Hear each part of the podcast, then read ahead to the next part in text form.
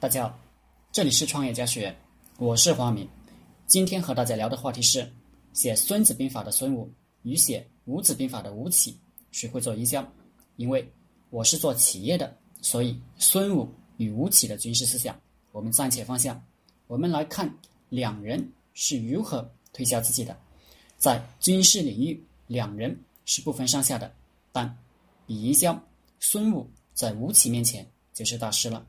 从著作说起，《孙子兵法》与《五子兵法》都是讲军事理论的著作。“孙子”这两个字又具有天生的品牌效应，就如同苹果公司的“苹果”一样，读起来朗朗上口，非常具有传播性与话题性。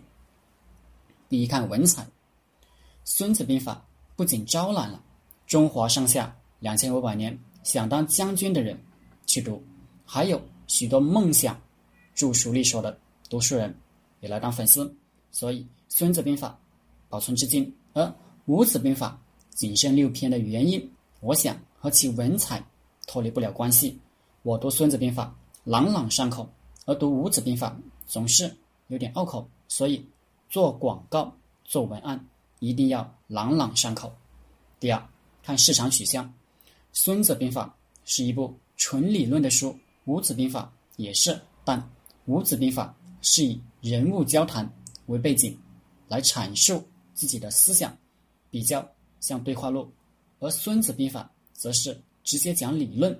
在现在看来，《五子兵法》有着强大的创意优势，但在几千年前，吴起的手段已经是玩过时的了。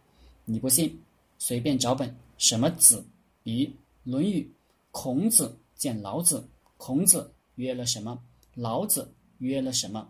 然而当时市场上就《孙子兵法》的题材特殊，所以《孙子兵法》畅销。也就是说，我们做营销一定要差异化，突出特点。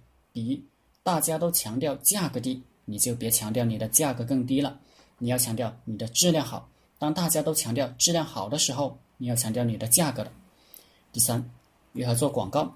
孙武一出来就把十三篇《孙子兵法》。献给了吴王，可以说是找到了很好的广告代理。就比如现在这个社会找到一个微博大 V 什么的，或者意见领袖帮你传播你的产品。但是吴起在这方面不知道他做了些什么。第三，广告长短的设计，《孙子兵法》和《五子兵法》可以说在军事理论上平分秋色，但《孙子兵法》。短短十三篇就搞定《五子兵法》长篇大论了四十八篇。我在想，他之所以失传了四十二篇，大概就是在那把书写在竹子上的年代，读书人在搬家的时候觉得麻烦，就留下短小精悍的《孙子兵法》，把长长的文采不是很好的，自己又不太愿意多读的《五子兵法》扔了吧。所以，我们做广告一定要短小精悍。太长了，力争让用户用户一下子就记住。第四，树立良好的公众形象。吴起的绯闻是从小传到大的。吴起杀妻求嫁，弃母求官，小时候在家乡还杀人，一上来就给人一个不仁不孝的形象。当然，买他单的人就很少了。你们看。聪明的商人都喜欢做慈善义卖，建立希望小学，建立医院，这都是为了给自己树立良好的公众形象。就连那些做传销的，也成天宣传他捐款给贫困地区。由此可见，孙子比吴起，吴起会做营销，整个世界都在读《孙子兵法》，而《五子兵法》可能中国的文化人都有很多不知道这本书的。这就直接证明了孙子比吴起会做营销，所以我劝老板们常常读读《孙子兵法》。日本软银集团的那个孙正义就是成天读《孙子兵法》，并且把《孙子兵法》做成了公司的企业文化。